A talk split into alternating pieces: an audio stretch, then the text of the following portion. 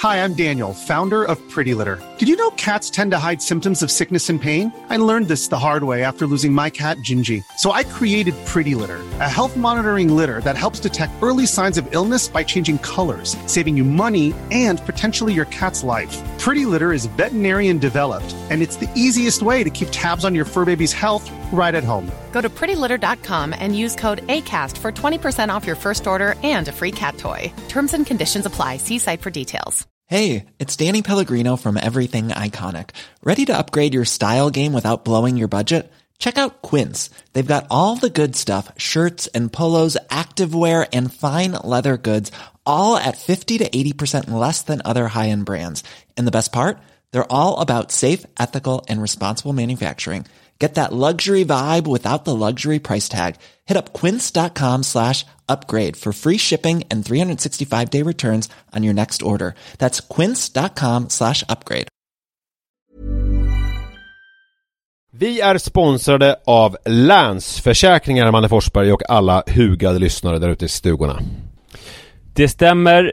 Jag har lovat mig själv och brutit mot löftet många gånger att strunta i att falla till föga för så här helt meningslös konsumtion som mina barn ivrigt uppmuntrar mig till. Mm. Förr i tiden så var det liksom i butiken, det här som var framme vid kassalinjen, någon typ serietidning som var helt onödig och som de trodde att de var intresserade av men var för små för att bry sig om sen eller någon liksom eh, plastleksak eller och nu är det kanske liksom swish till någon mascara fast de har 30 stycken redan som ligger i drivor på badrumsgolvet. Och jag har räknat på det, att om jag har bränt 1000 kronor sen barnet föddes på den här meningslösa konsumtionen i månaden, Mm. så hade jag kunnat spara ungefär 100 000 kronor var till Iris och Rut. Ja, otroligt. Alltså det hade ju varit sköna pengar för dem att ha. Ja, det är mycket i livet som förändras oavsett vad man liksom säger till sig själv eller inte. Och eh, då finns eh, läsförsäkringar där eh, som trygghet. Eh, jag vill tacka Länsförsäkringar för det här, eller vi vill göra det.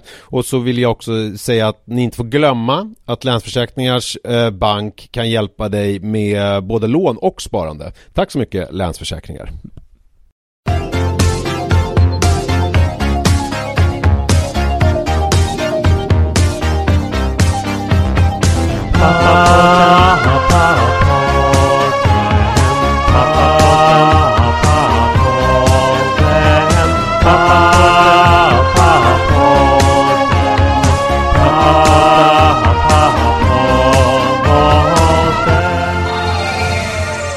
Nisse och Manne. Hallå! Varmt välkomna ska ni vara till Pappapodden. Jag har fått en eh, liten lucka, en audiens hos eh, Manne Forsberg. Vi har, vi har eh, ungefär eh, en timme på oss effektivt. Är jag den stressade av oss? Det tror jag. Eh, alltså jag tror att du har, eller jag vet att du har mer liksom sådana fasta åtaganden, att det, att det är grejer som ska göras så att säga. Mm, jag är jävligt med, alltså det, det Möten det, och sånt där. Det blir alltid så. Och vet du, det här kanske är viktig grej att tänka, men jag kan tänka när jag ser att eh, utan att jag egentligen har bokat upp någonting så finns det en massa punkter. Nästan varje dag så finns det en punkt. Då kan jag bli lite typ stolt att att att mitt liv inte bara är en stiltje utan att, att det händer så. Att jag är i något slags sammanhang. Att det har möten och hämtar i skola gör jag i och för sig inte, men lämnar i skola och att så här, att det finns punkter i mitt liv eller att det är någon, att jag, någon vill liksom prata med mig typ eller så. Det är ju... Det kan, eh, kanske man har låga förväntningar. Nej, jag tycker att det, det känns väl rimligt eh, att man har det. Eh, att, jag, alltså jag märkte det igår att jag var, jag känner mig lite svältfödd. Den här veckan har jag egentligen bara suttit hemma och skrivit. Eh, och då märkte jag, jag, jag kan märka det när jag hämtar. Eh, jag hämtar ju Jojo på fritids där. Alltså hur pass liksom social jag är. Och igår kände Mm. jag att jag var liksom Du kastade dig på folket. Lite så. Eh, och eh, det var ju väldigt, ja men det, det, det, verkligen, det fungerar ju som det här klassiska exemplet som jag tagit upp en miljon gånger. Där Fredrik Lindström berättar att han vet vilket humör han är på när han ser eh, vad heter det nu, eh, militärens musikkår, vad heter Mm. det, alltså Mm. de här som går i Stockholms gator. När han blir Mm. avbruten av dem när han inte kan gå över vägen, om han blir glad då, eller om han blir arg. Eh, och lite så är väl jag då, om jag ser liksom alla de här föräldrarna som en, eh, en otrolig möjlighet till samkväm, eller om jag ser det som något nödvändigt ont som jag vill eh, klippa bort så fort som möjligt och bege mig hem. Jag tänkte faktiskt inledningsvis att vi ska gå igenom ditt liv. Eh, för att jag tror att under tiden som vi har poddat tillsammans åtta och ett halvt år så har vi aldrig varit ifrån varandra så länge som vi har varit nu. Alltså du menar fysiskt? Alltså, vi Ja, ju vi har inte träffats, exakt alltså, lika sen- mycket eh, som vi brukar göra. Alltså liksom så här som vi gör när vi pratar. Ja, såklart, men vi har inte heller hört så mycket utanför poddinspelningarna. Eh, alltså, vi har väl inte setts sedan juni, va? Alltså sedan början av juni till och med, måste det vara. Kan du minnas när vi sågs i köttet senast? Ja, jag, nej, ja, men jag minns ju så här när vi har bastat och sånt. Det tycker jag är mysigt. Bastat? Vadå? Det gjorde vi ju för ett år sedan i Ågesta. Är det det du minns? senast? Nej, jag minns vid min födelsedag bastade vi också. Men vad fan, det var ju februari. Vi Ja. har ju träffats efter februari. Det här är ju för deppigt. Vad är det fan i helvete som Fast händer? jag tänker att det är som eh, kvalitet. Alltså jag håller ju på nu och skriver boken och nu är jag inne på, eh, skriver om sex. Och Mhm. då, då är det ju mycket det här med att eh, sexfrekvensen hos par går ner.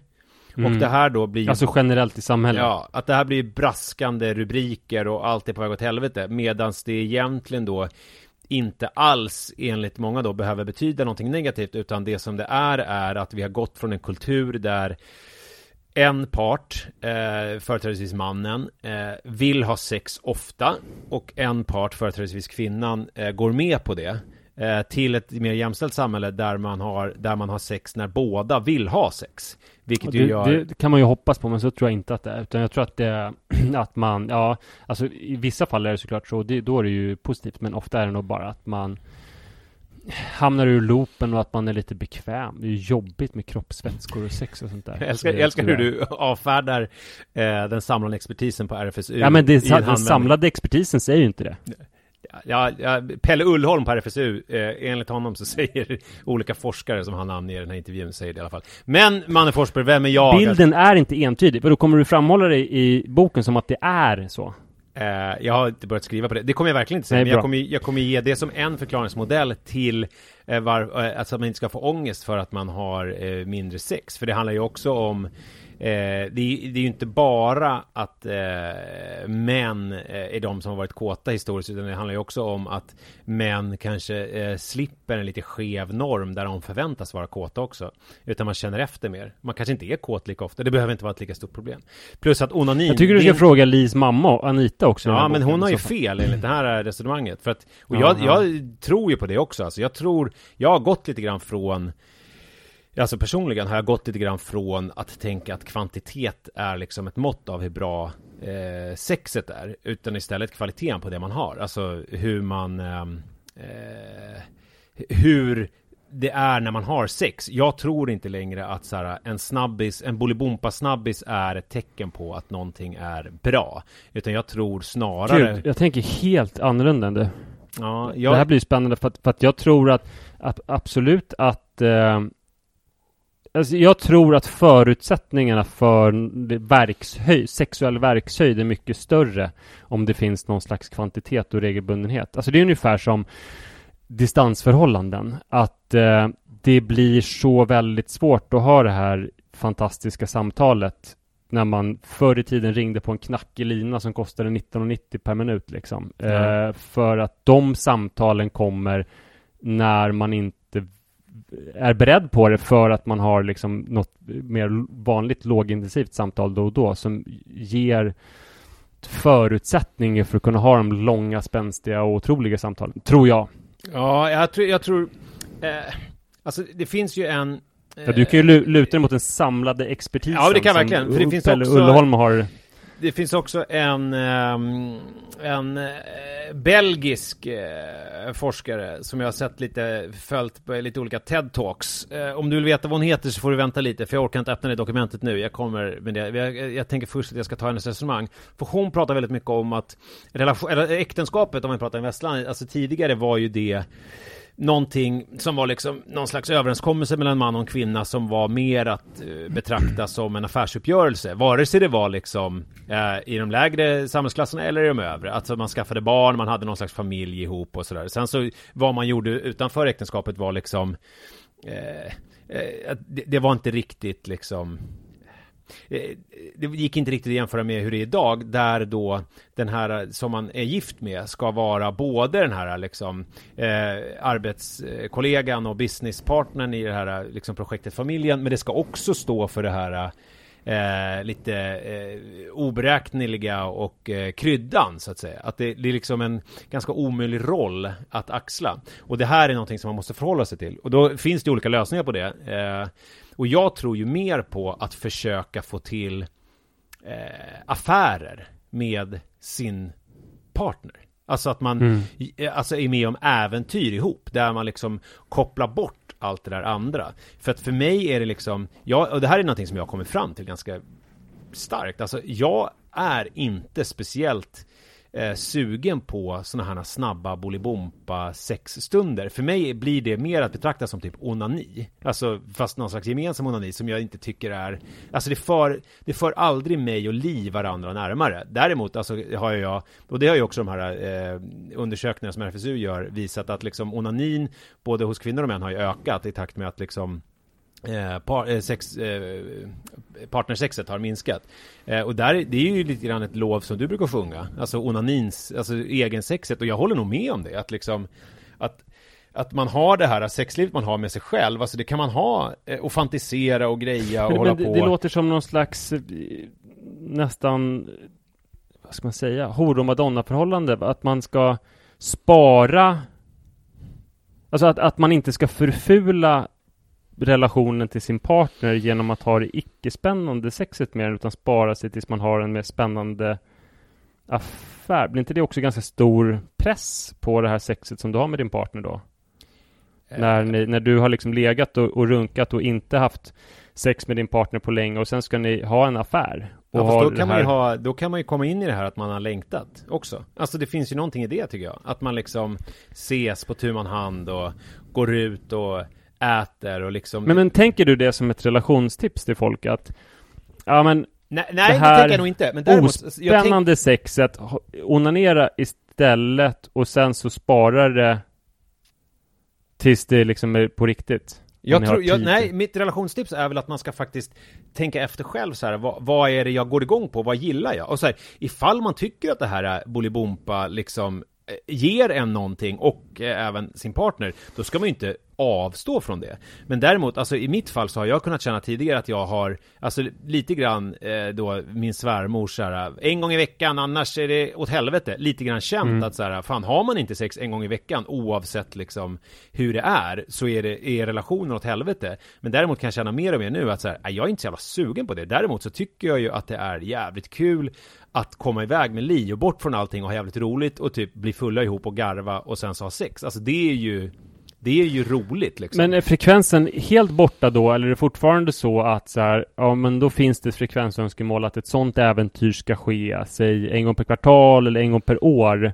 Eh, fast det är ju mindre ofta då än vad det här Bolibompa-sexet skulle ja. behöva vara för att det skulle vara, eller, eller hur, är, hur mäter man Ja men där, där, är väl frekvensen rätt viktig tycker väl jag i det här fallet att man liksom, i mitt fall eh, Att det är, alltså en, en, gång i kvartalet ska det väl i alla fall vara tycker jag För okay. att det ska vara en gång om året vet fan. Det blir lite Så fyra riktigt bra knull per år ja. är bättre än eh, 25 eh, korta Inte så spännande. Ja, ja det tycker jag verkligen.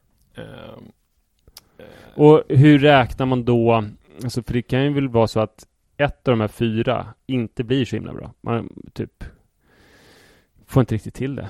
Ja, ja, ja, äh, men det måste man väl också eh, ta höjd för. Alltså, det, det, alltså, för risken förut som jag upplevt det är ju att det, att det kan bli så här pressigt när man har dem där. Att det kan bli lite nästan eh, jaha, alltså man ska sitta och prata och käka middag och det liksom är så här, ja, så vet man vad som ska hända. Förstår du vad jag menar? Att det liksom är eh, men jag, alltså jag tänker att man också som par, och det här är liksom en uppenbarelse som jag fått liksom i arbetet med den här boken och den senaste tiden egentligen, alltså så här, man måste ju faktiskt också eh, lite grann som man är som person, att man måste liksom se eh, se sina begränsningar men också sina möjligheter. Och så måste man liksom Fan, nu, nu, är man, nu börjar man närma sig, eh, eller i mitt fall då, över 40, alltså se vad jag är bra på, vad jag är dålig på och kanske tänka också vilka av mina färdigheter eh, ska jag utveckla och vilka kan jag skita i? Och i mitt fall så är det väl så här,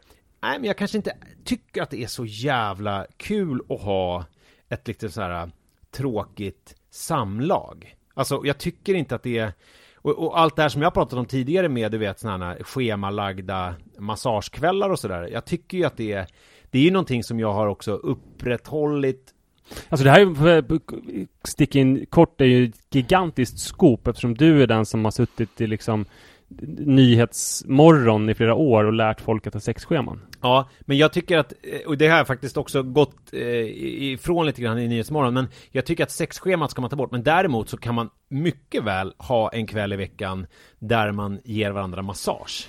Alltså, och Om man tycker man är, det är jättetrist då?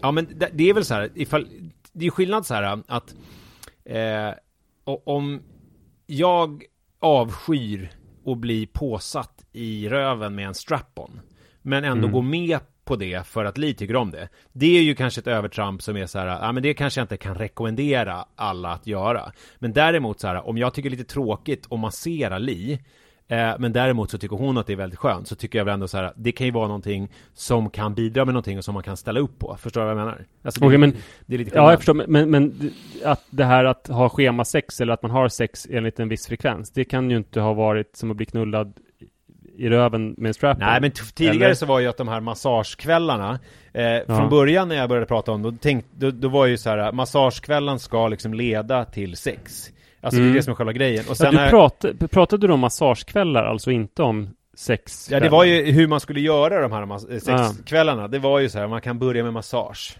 eh, ja. Nu är det väl mer att jag tänker så här Massage kan man ju ha en kväll i veckan Men det behöver ju inte alls vara att nu ska vi ha sex Alltså det kan ju mer bara vara så här att man sitter och kollar på en tv-serie ihop och Jag, jag, jag tänker just med massagekvällar Att i många relationer eh, finns det en väldig fördel med att ha sexförbud mm.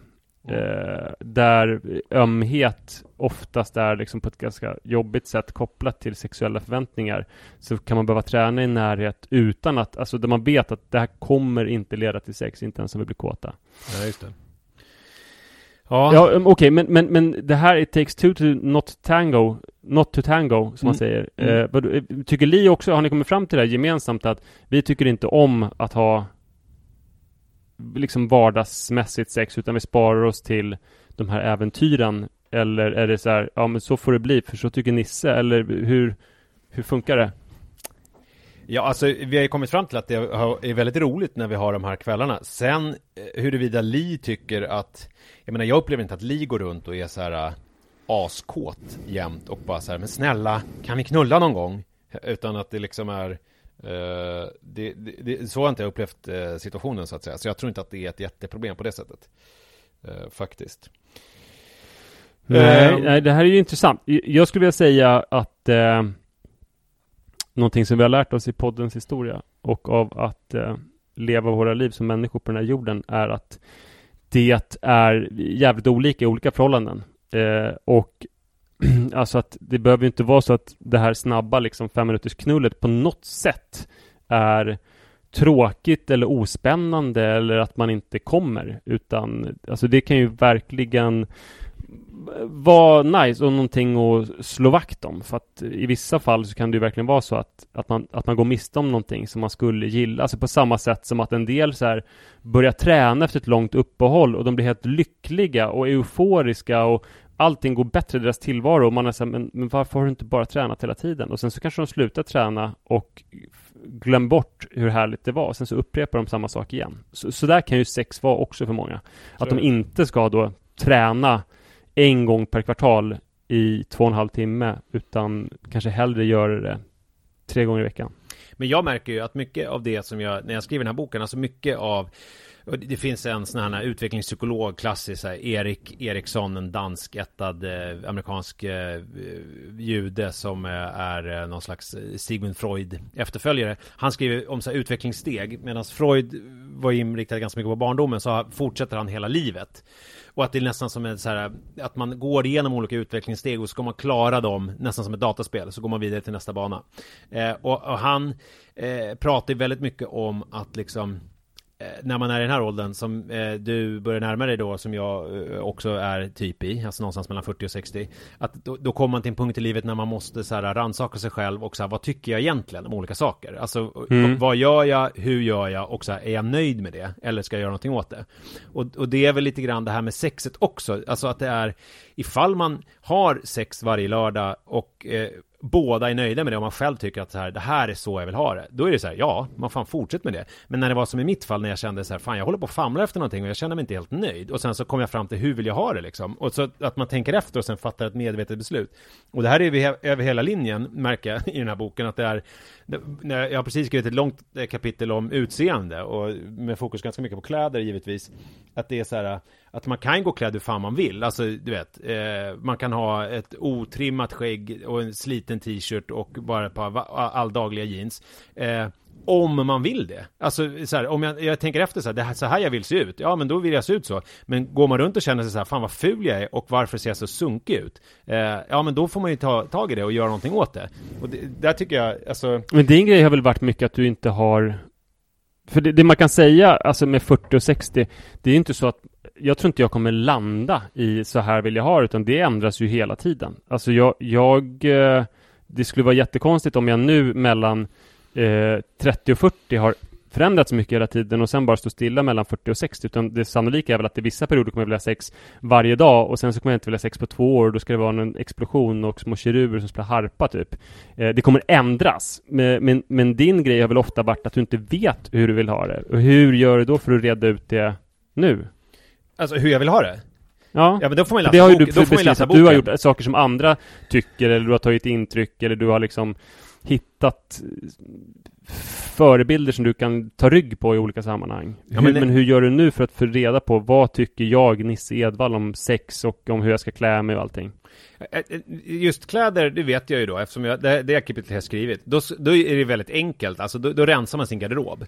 Och sen så alltså lägger man ut allting man har och sen så har man liksom tre eller fyra högar beroende på hur man tänker. Och då är det så här fest, vardag, träning och sen så en hög med mög som man inte har eh, eh där man lägger allting som man inte har använt på typ två månader. Fast då får man inte ha festkläder där, för det kan ju vara så att man har någonting som man brukar ha på nyår. Eh, men det är, man gör det här på sommaren.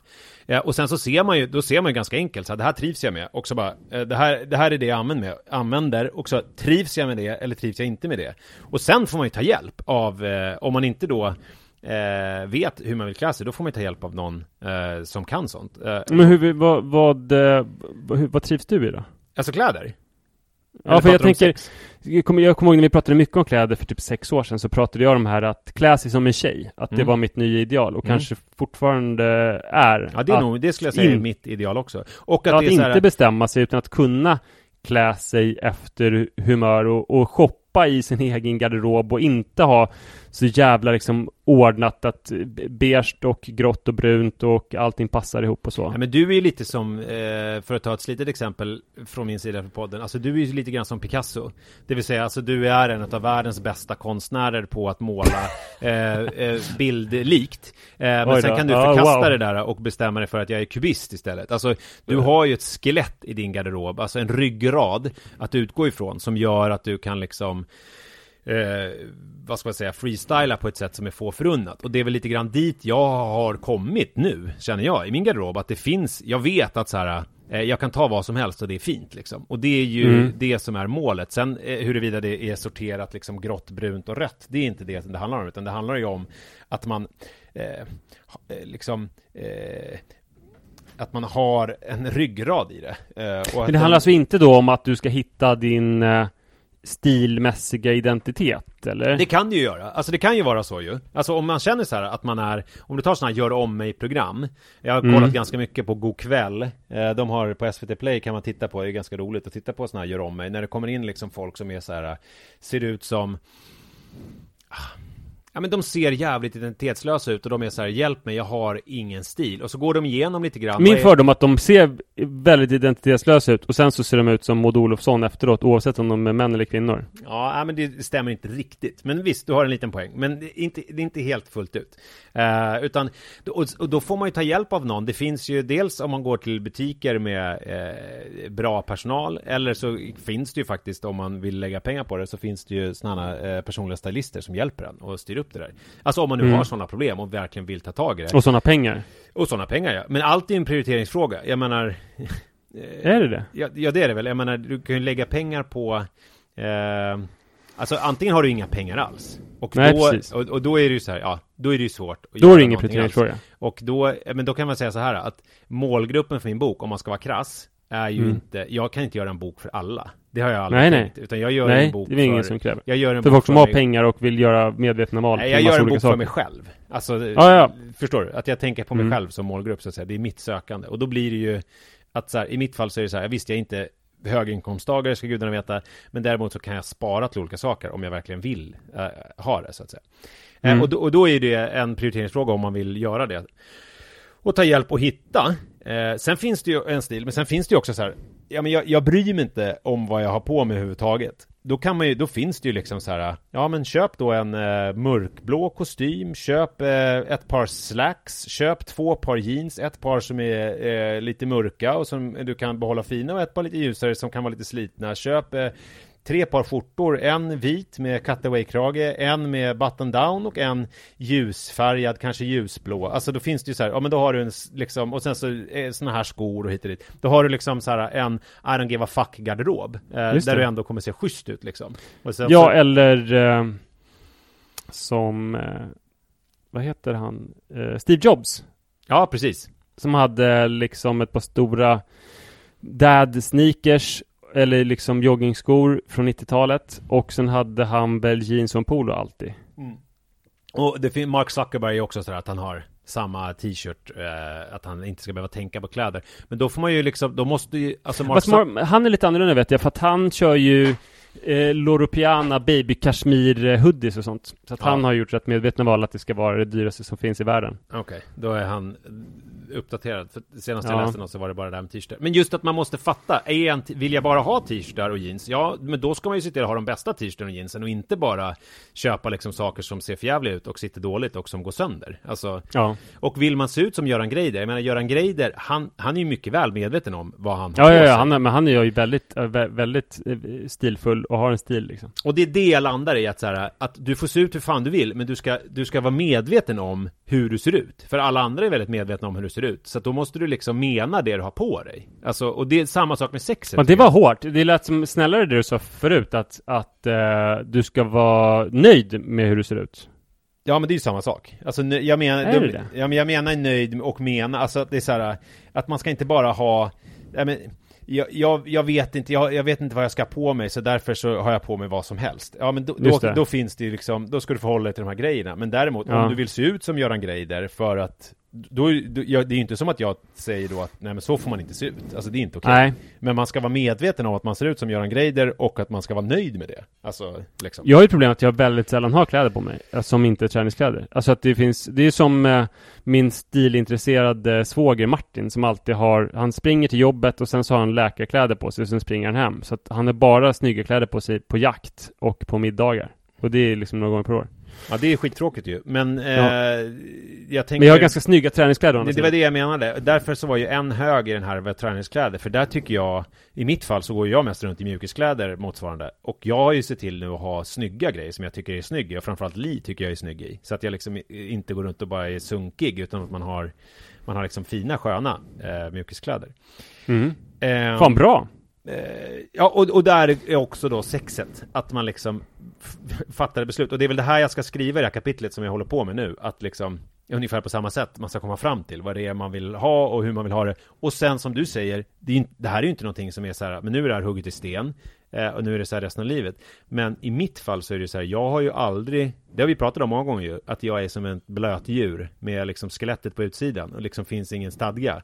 För mig är det väl ganska viktigt att jag hittar den där stadgan. Sen kan jag ju hålla på och ändra mig vartefter. Eh, men jag måste ju ha någon utgångspunkt i alla fall. Så det har jag känt mycket också. Jag minns när det var någon uppsättning i eh, på AF, eller Kungsholmen kanske det var, av eh, Les Misérables. Det var liksom en sån här ungdomsuppsättning. Sen så, jag tyckte den var helt otrolig. Sen så gick jag ut därifrån med en tjej som heter Maja som gick året över mig. Och hon kom med så här jättebra kritik av föreställningen. Mhm. Och jag blev så jävla impad för att jag höll med henne om allt hon sa. Men jag hade absolut inte tänkt på något av det. Utan jag hade bara tänkt det här är så himla bra, det är det bästa någonsin. Men tyckte hon Eh. också att det var bra? Eller sköt hon? Ja, hon tyckte att den var bra, men att det fanns liksom mycket som inte var bra. Men så kan det ju vara hon- till exempel när jag, när jag läste nu den här trion som har blivit så otroligt omdiskuterad efter det. Alltså att Ja, jag bara det. tyckte att den var så jävla bra och sen så läser man en massa invändningar mot det och det är klart att mitt eget omdöme blir lite så här ifrågasatt även hos mig själv att det är så här, Ja, Man känner sig så så jävla korkad. Så där var det också typ när jag satt och kollade på TV alltid med mamma och pappa. Att jag, det var som att jag var så här osmart och bara liksom köpte allting fast de kom alltid med ja, rätt begåvad kritik av det vi hade sett tillsammans oavsett om det var liksom På spåret eller om det var TV-dramatik.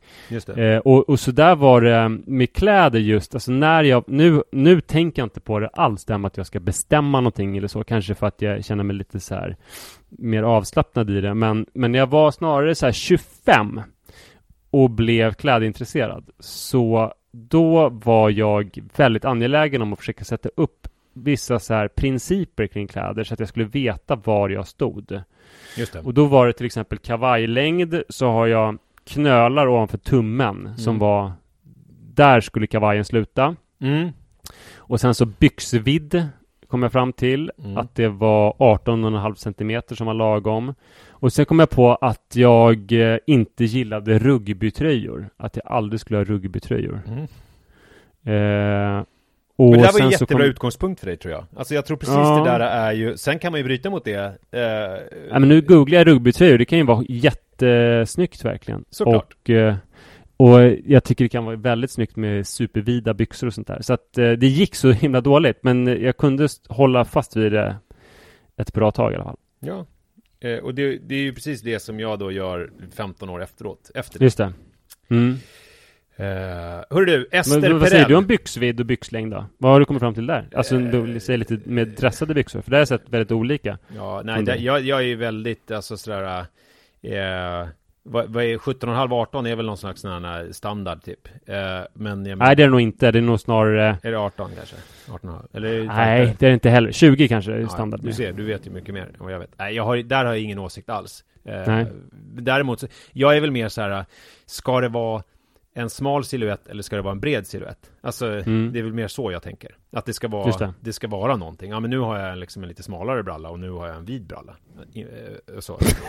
ja, men förstår du? Att det liksom är, Ja, att jag ändå fattar. vet att, att, att det du, är... det, är inte, det är inte att det råkade bli den här siluetten Nej. utan den här siluetten har jag valt. Ja. Den gillar jag. Och jag Ja. har ju, så har ju jag kanske egentligen bara, jag har en vid kostym.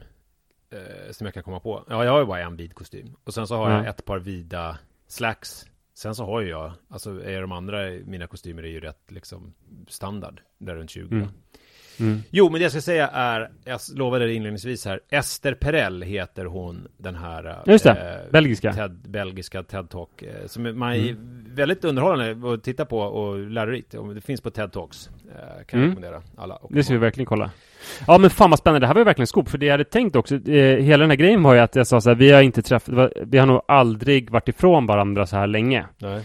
Vi skulle träffats igår, men sen så blev det olika förhinder på vägen. Eh, men det gör att jag har aldrig heller vetat så lite om dig för att ofta när vi har varit ifrån varandra ett tag så har ju du, alltså under vår historia har ju du väl oftast typ bloggat och krönikerat och postat mer på Instagram. Men nu, alltså jag vet att du skriver en bok och bor i Farsta. Det är typ det jag vet. Men vad är det Nu mer du också- tror händer?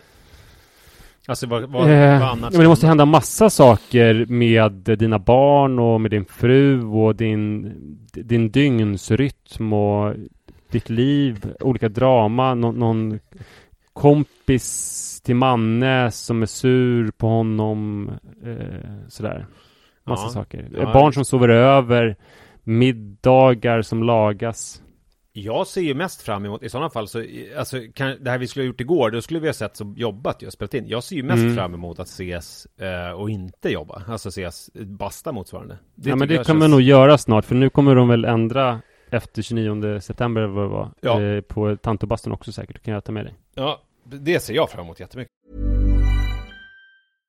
Imagine the softest sheets you've ever felt. Now imagine them getting even softer over time. That's what you'll feel with Bowl and Branch's organic cotton sheets. In a recent customer survey, 96% replied that Bowl and Branch sheets get softer with every wash. Start getting your best night's sleep in these sheets that get softer and softer for years to come. Try their sheets with a 30-night guarantee. Plus, get 15% off your first order at bowlandbranch.com. Code BUTTERY. Exclusions apply. See site for details. Hi, I'm Daniel, founder of Pretty Litter. Did you know cats tend to hide symptoms of sickness and pain? I learned this the hard way after losing my cat, Gingy. So I created Pretty Litter, a health monitoring litter that helps detect early signs of illness by changing colors, saving you money and potentially your cat's life. Pretty Litter is veterinarian developed, and it's the easiest way to keep tabs on your fur baby's health right at home. Go to prettylitter.com and use code ACAST for 20% off your first order and a free cat toy. Terms and conditions apply. See site for details.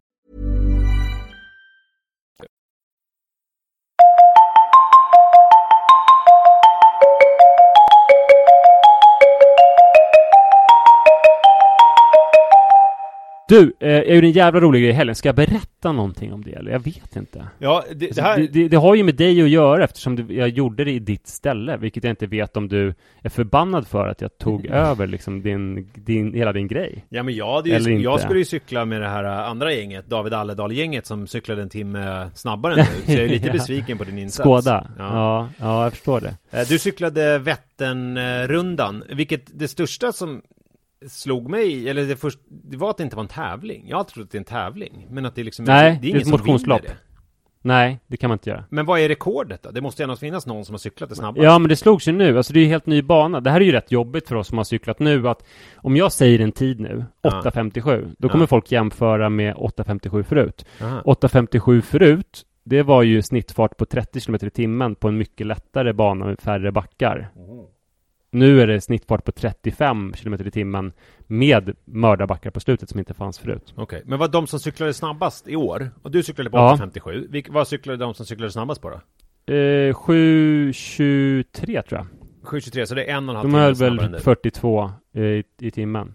Och Ann Södlund var långsammast eftersom hon inte ens gick i mål.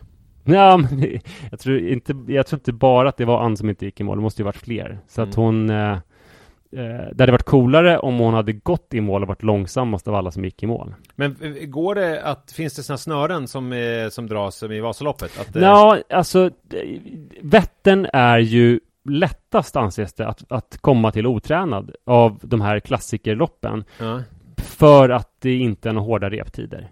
okej. Och en sak som är kul, jag jag vet inte hur mycket jag nämnt det, det är ju det här min klassiker som jag är med i. Du fick frågan först, tackade Mm. nej. Mm. Eh, och det är en rolig kuriosa grej för alla ni som hänger med i liksom så här föräldrabloggar och sånt där, vilket ni vill göra om ni lyssnar Mm. på Pappapodden. Det är att det är ju Tessan från Hormoner Hemorrojder som Mm. är den som roddar det här och som Just först hörde av sig till dig och sen hörde av sig till mig. Mm. Och de andra som är med, det är Mattias Hargin som ju har varit elitskidåkare fram till för bara två år sedan. Och sen så är det Slalom Ann Söderlund. Exakt, exakt. Eh, och sen är det Ann Söderlund. Och eh, det, den största behållningen, alltså det är ju jättekul att tränas av Annie Thorén och Johan Olsson. Det är jättekul att få pröva nya sporter. Det är jättekul att det är mitt jobb nu att vara ute och träna jättemycket. Men, och det är roligt att pröva, liksom testa sina gränser och lära sig nya saker. Men det roligaste av allt, det är ju att se hur det går för Ann hela tiden. Det är ju det mest spännande. Säga, Alltså nu- hittills, hittills inte så bra. Jo, det gick ju jättebra för henne på Vansbrosimmet. Eh, och hon är så jävla bra, alltså hon är så jävla bra Ann för att de flesta i sina träningssammanhang, typ jag och Mattias Hargin är ju typ så att man har, det har gått dåligt för träning, jag tränar mycket mindre än vad jag ville. Eh, alltså lite grann som, jag har inte pluggat för provet. Mm inte för att man försöker ljuga, utan bara för att det känns så. Gud, jag fick inte in de där passen som jag borde gjort och sånt där. Fast man känner alltid lite dåligt träningssamvete. Ann, hon är tvärtom. Ja, det har gått jättebra. Hon varit liksom i Spanien, simmat i en pool som är 11 meter, Mm. några gånger. Men för henne är det som att hon har levt liksom elitidrottartillvaro. Jo, men Alltså, ett hon- exempel var ju när du, när du frågade hur det gått med träningen inför eh, eh, Vätternrundan och hon sa jättebra, jag spelar tennis nästan varje dag. ja. Och, okej. Ja, och sen visade det sig då, alltså anledningen till att jag typ har tränat så mycket cykel som jag gjort, det är ju Alltså inte bara för att det är kul att cykla utan för också man har lite ångest över att man ska försöka cykla då 315 kilometer vilket ju är helt sinnessjukt långt. Ja. Eh, men Ann berättade att hon har cyklat sammanlagt sex timmar Ja. och en stor del av de här sex timmarna det är transportcykling till och från poddstudio. Så att egentligen det här med cykelturer, det är kanske två, tre turer på en timme styck. Ja. Den senaste hon gjorde la hon upp på Instagram och då gjorde hon en så kallad SPD-vurpa. Att hon cyklar omkring och bara ah, det är så skönt att cykla, jag verkligen faller hårt för cyklingen och det är sensommar, cikadorna sjunger, Ekerö, det är vackert här. Ja. Eh, och sen så ramlar hon omkull medan hon filmar och bara helvete nu händer det igen! Och folk kommer fram till henne och bara det är lugnt, det är lugnt, det är lugnt och sen, sen när man glömmer klicka ur pedalerna. Eh, Nej, fy fan vad jag tycker om henne och vad jag är glad att hon är med i, i det här. Alltså hon är ju så jävla mycket roligare än jag och Mattias. Alltså vi är ju otroligt tråkiga. Men för, för eget vidkommande så var det ju en, en ganska bra grej. Jag berättade väl om det här lägret som jag var på helgen innan där det Ja, regnade hela tiden och du. jag var sämst. Det var det Ja. sämsta. Mm. Mm, jag var sämst i den bästa gruppen ska man väl Mm. säga. Mm. Men eh, och därför så, och vi kom inte ens upp i den snittfarten som vi skulle ha på Vättern. Så att Just jag hade ju rätt mycket ångest. Men det som visade sig var att de som var sämst tillsammans med mig, alltså det var ett gäng på fem som inte var lika bra som de andra. Ja.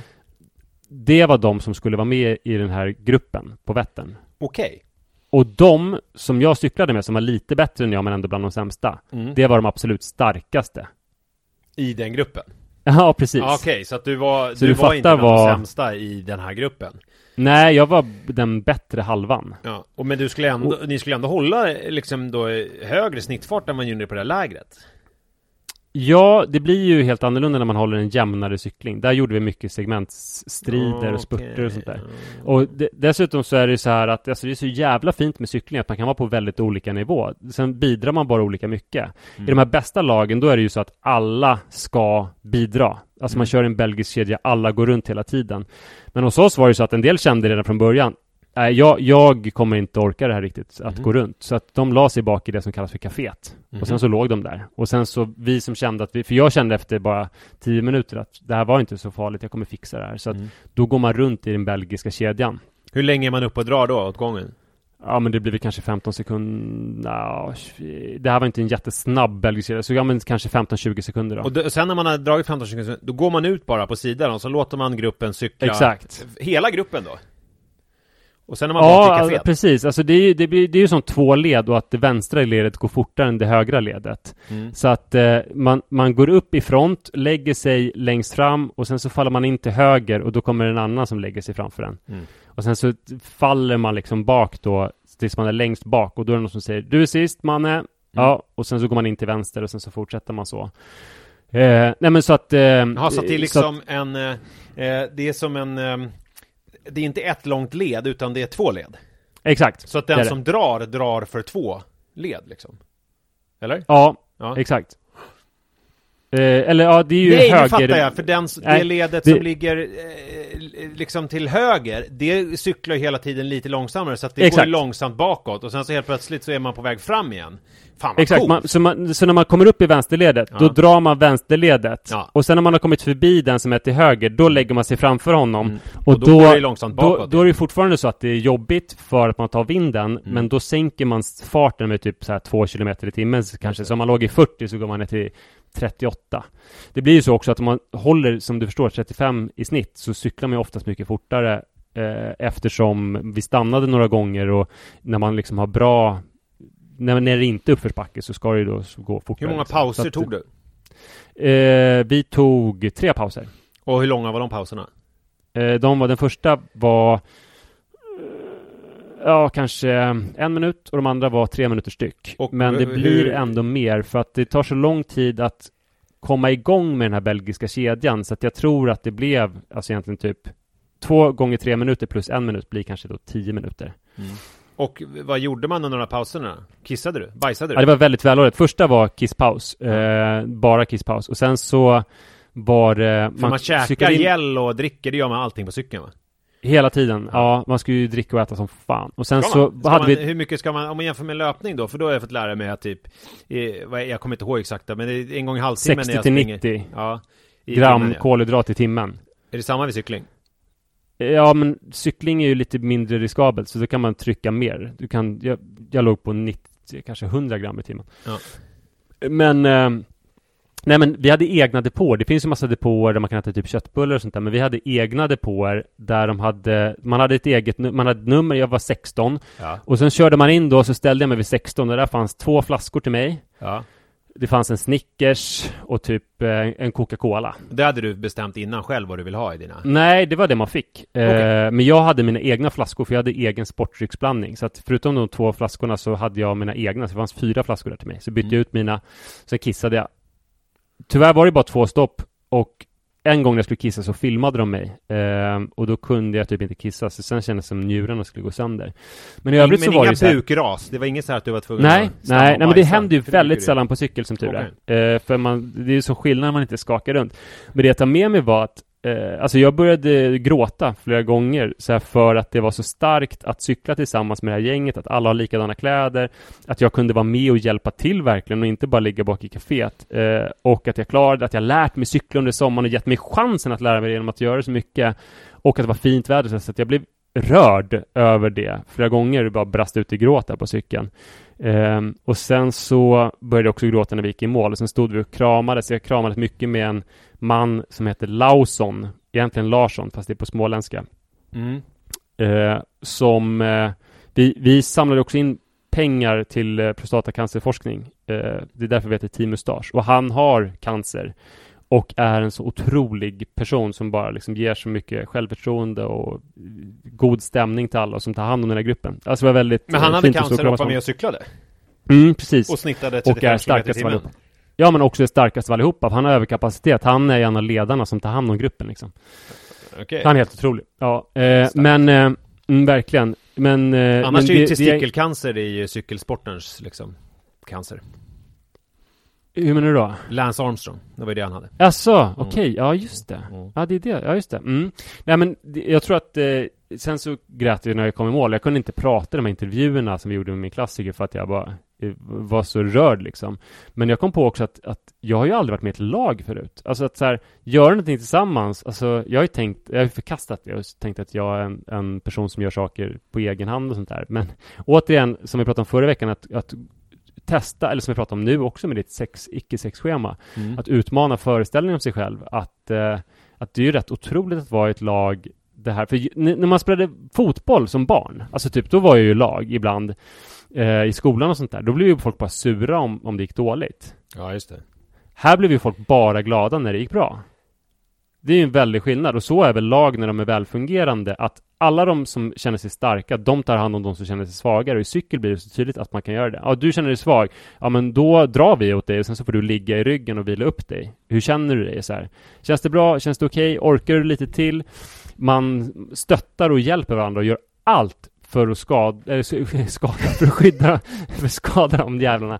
För att skydda de svagaste i gruppen. Ja. Eh, alltså, och det är ju liksom lag, lagarbete på riktigt. Som Mm. jag alltså all, aldrig upplevt det. Så det var väl nog också det, att för första gången är ett lag och laget funkar så att jag vet att jag orkar dra nu, så då kommer alla, varje, varje gång jag liksom rullar ner där, så bara fan vad bra man, snyggt, vad bra du drog liksom. Och alla som är där bak i kaféet är tacksamma för att du är uppe och drar. Mm. Men det är också så att de har koll på dig, att du inte ska bli för sliten. Och om du blir det så får du absolut vila upp dig där. Mm. Ehm, ja, fint va? Ja men det är otroligt. Eh, och det, det här är ju också eh, just det här som har pratat om tidigare med att bli äldre och veta vad man vill och, och, och, och vad man inte vill.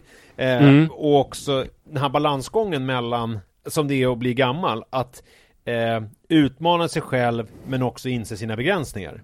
Just alltså det. att det, att det, det, det alltså det där är ju också en jättesvår grej att i sig själv hitta vad är det liksom, vad är det för någonting i mig själv som jag behöver gå emot? Och vad är det som jag faktiskt Ja, för att, för att om vi ska se, i det här exemplet så är det så att, att jag, eh, jag, jag, jag känner mig nog mer ödmjuk inför att jag inte vet alls vem jag är eller vad jag behöver eller vad jag vill. För att anledningen till att jag cyklar med det här laget, det var ju bara för att jag ville göra en bra tid. Och då har man hjälp av att vara i ett lag. Annars hade jag ju helst kört själv och jag, jag tyckte också att det var ångesten innan var ju att cykla med ett lag för då är man ju utelämnad åt någon annan. Att om farten är för hög så blir det väldigt svårt att sänka den som man kan göra vanligtvis när man kör själv i ett lopp liksom. Eh, så att jag hade nog så här verkligen valt bort att vara ett lag om jag kunde men sen så var det det starkaste av hela grejen liksom.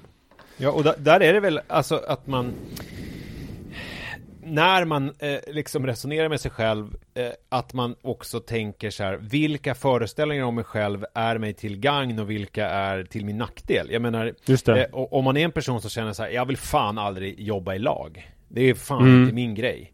Eh, Okej, på vilket sätt är det här en fördel i ditt liv och på vilket sätt skulle det kanske vara en fördel att prova och vara en lagspelare? Eh, Mm. Alltså så kan man ju resonera med sig själv också. Eh, faktiskt. Sen men ta också- dig då. Vad, vad har du för någonting som du... Dels saker som du tänker, nej men det här är nog bra att jag är så här och jag ska inte utmana det. Och sen också saker som du borde utmana mer. Jag, jag är inte riktigt där alltså. Jag är, jag, just nu är jag på någon slags stadie av att jag vill veta mer vad jag, vad jag står nu. Innan jag Mm. liksom, alltså ta reda på vad jag ska utmana i de här olika, i de här olika sakerna faktiskt. Ja men till exempel då, en, sak som vi vet om dig, eller som du brukar säga, det är att du behöver andra människor liksom. Att du, eh, att du är dålig på att vara ensam. Du skulle inte kunna, alltså det var ju katastrof första gången du skulle till Båstad själv. Det gick bra till slut, men du hade liksom panik. Vad fan ska jag göra en ensam kväll i Båstad? Men det har jag ju kommit Eh, ifrån ganska mycket där Ja, men skulle ju- det kunna finnas en poäng där till exempel att du som Martina Haag eh, tar en sån här eh, fjäll STF-stuga vid, på, där du är helt själv en vecka. Ja, jag tycker ju att mitt, eh, alltså just det fallet så tycker jag väl att mitt liv just nu, alltså det faktum att du och jag inte har setts på typ ett fyra månader säger väl någonting. Alltså jag är ju inte, jag sitter ju mest här och hemma eh, på Ja. dagarna. Jag träffar inte så mycket folk liksom.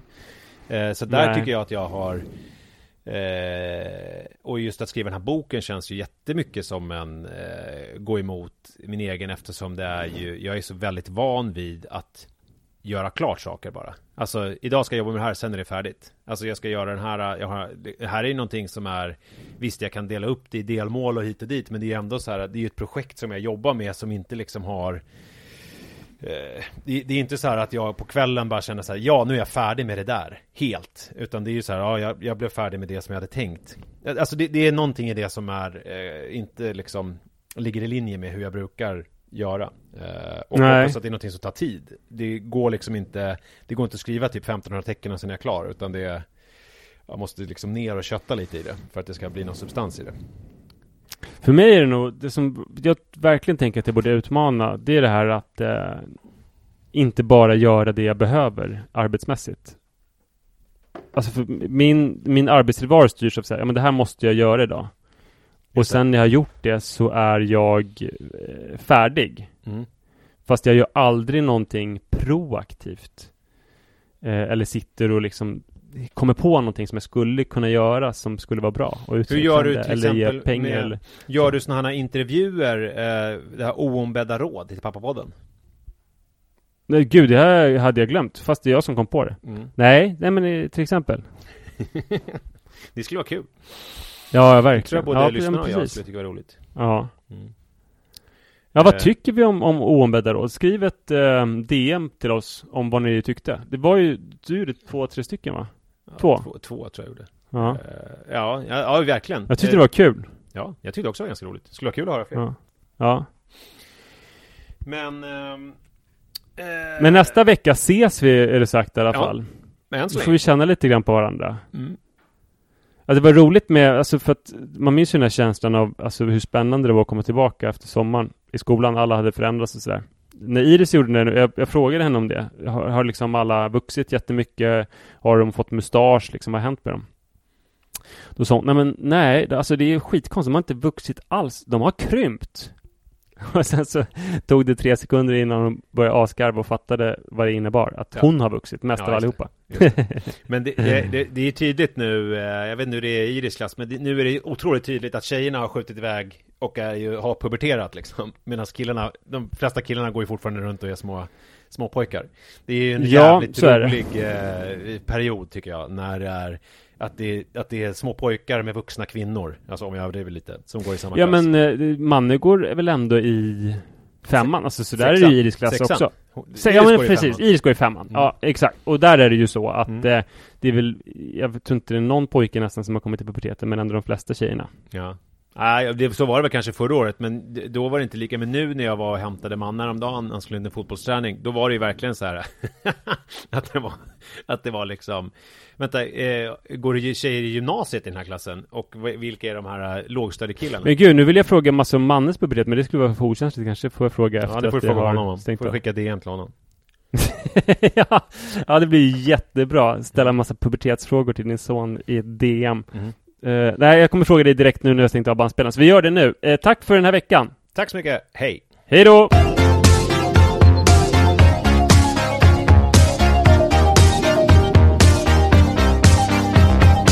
Med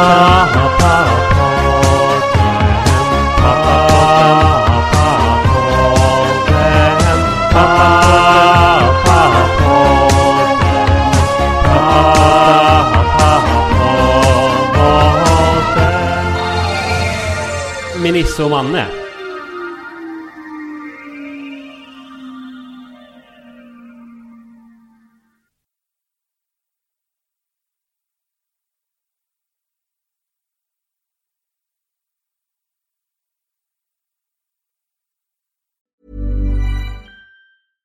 Imagine the softest sheets you've ever felt. Now imagine them getting even softer over time. That's what you'll feel with Bowl and Branch's organic cotton sheets. In a recent customer survey, 96% replied that Bowl and Branch sheets get softer with every wash. Start getting your best night's sleep in these sheets that get softer and softer for years to come. Try their sheets with a 30-night guarantee. Plus, get 15% off your first order at bowlandbranch.com. Code BUTTERY. Exclusions apply. See site for details. Hi, I'm Daniel, founder of Pretty Litter. Did you know cats tend to hide symptoms of sickness and pain? I learned this the hard way after losing my cat, Gingy. So I created Pretty Litter, a health monitoring litter that helps detect early signs of illness by changing colors, saving you money and potentially your cat's life. Pretty Litter is veterinarian developed, and it's the easiest way to keep tabs on your fur baby's health right at home. Go to prettylitter.com and use code ACAST for 20% off your first order and a free cat toy. Terms and conditions apply. See site for details.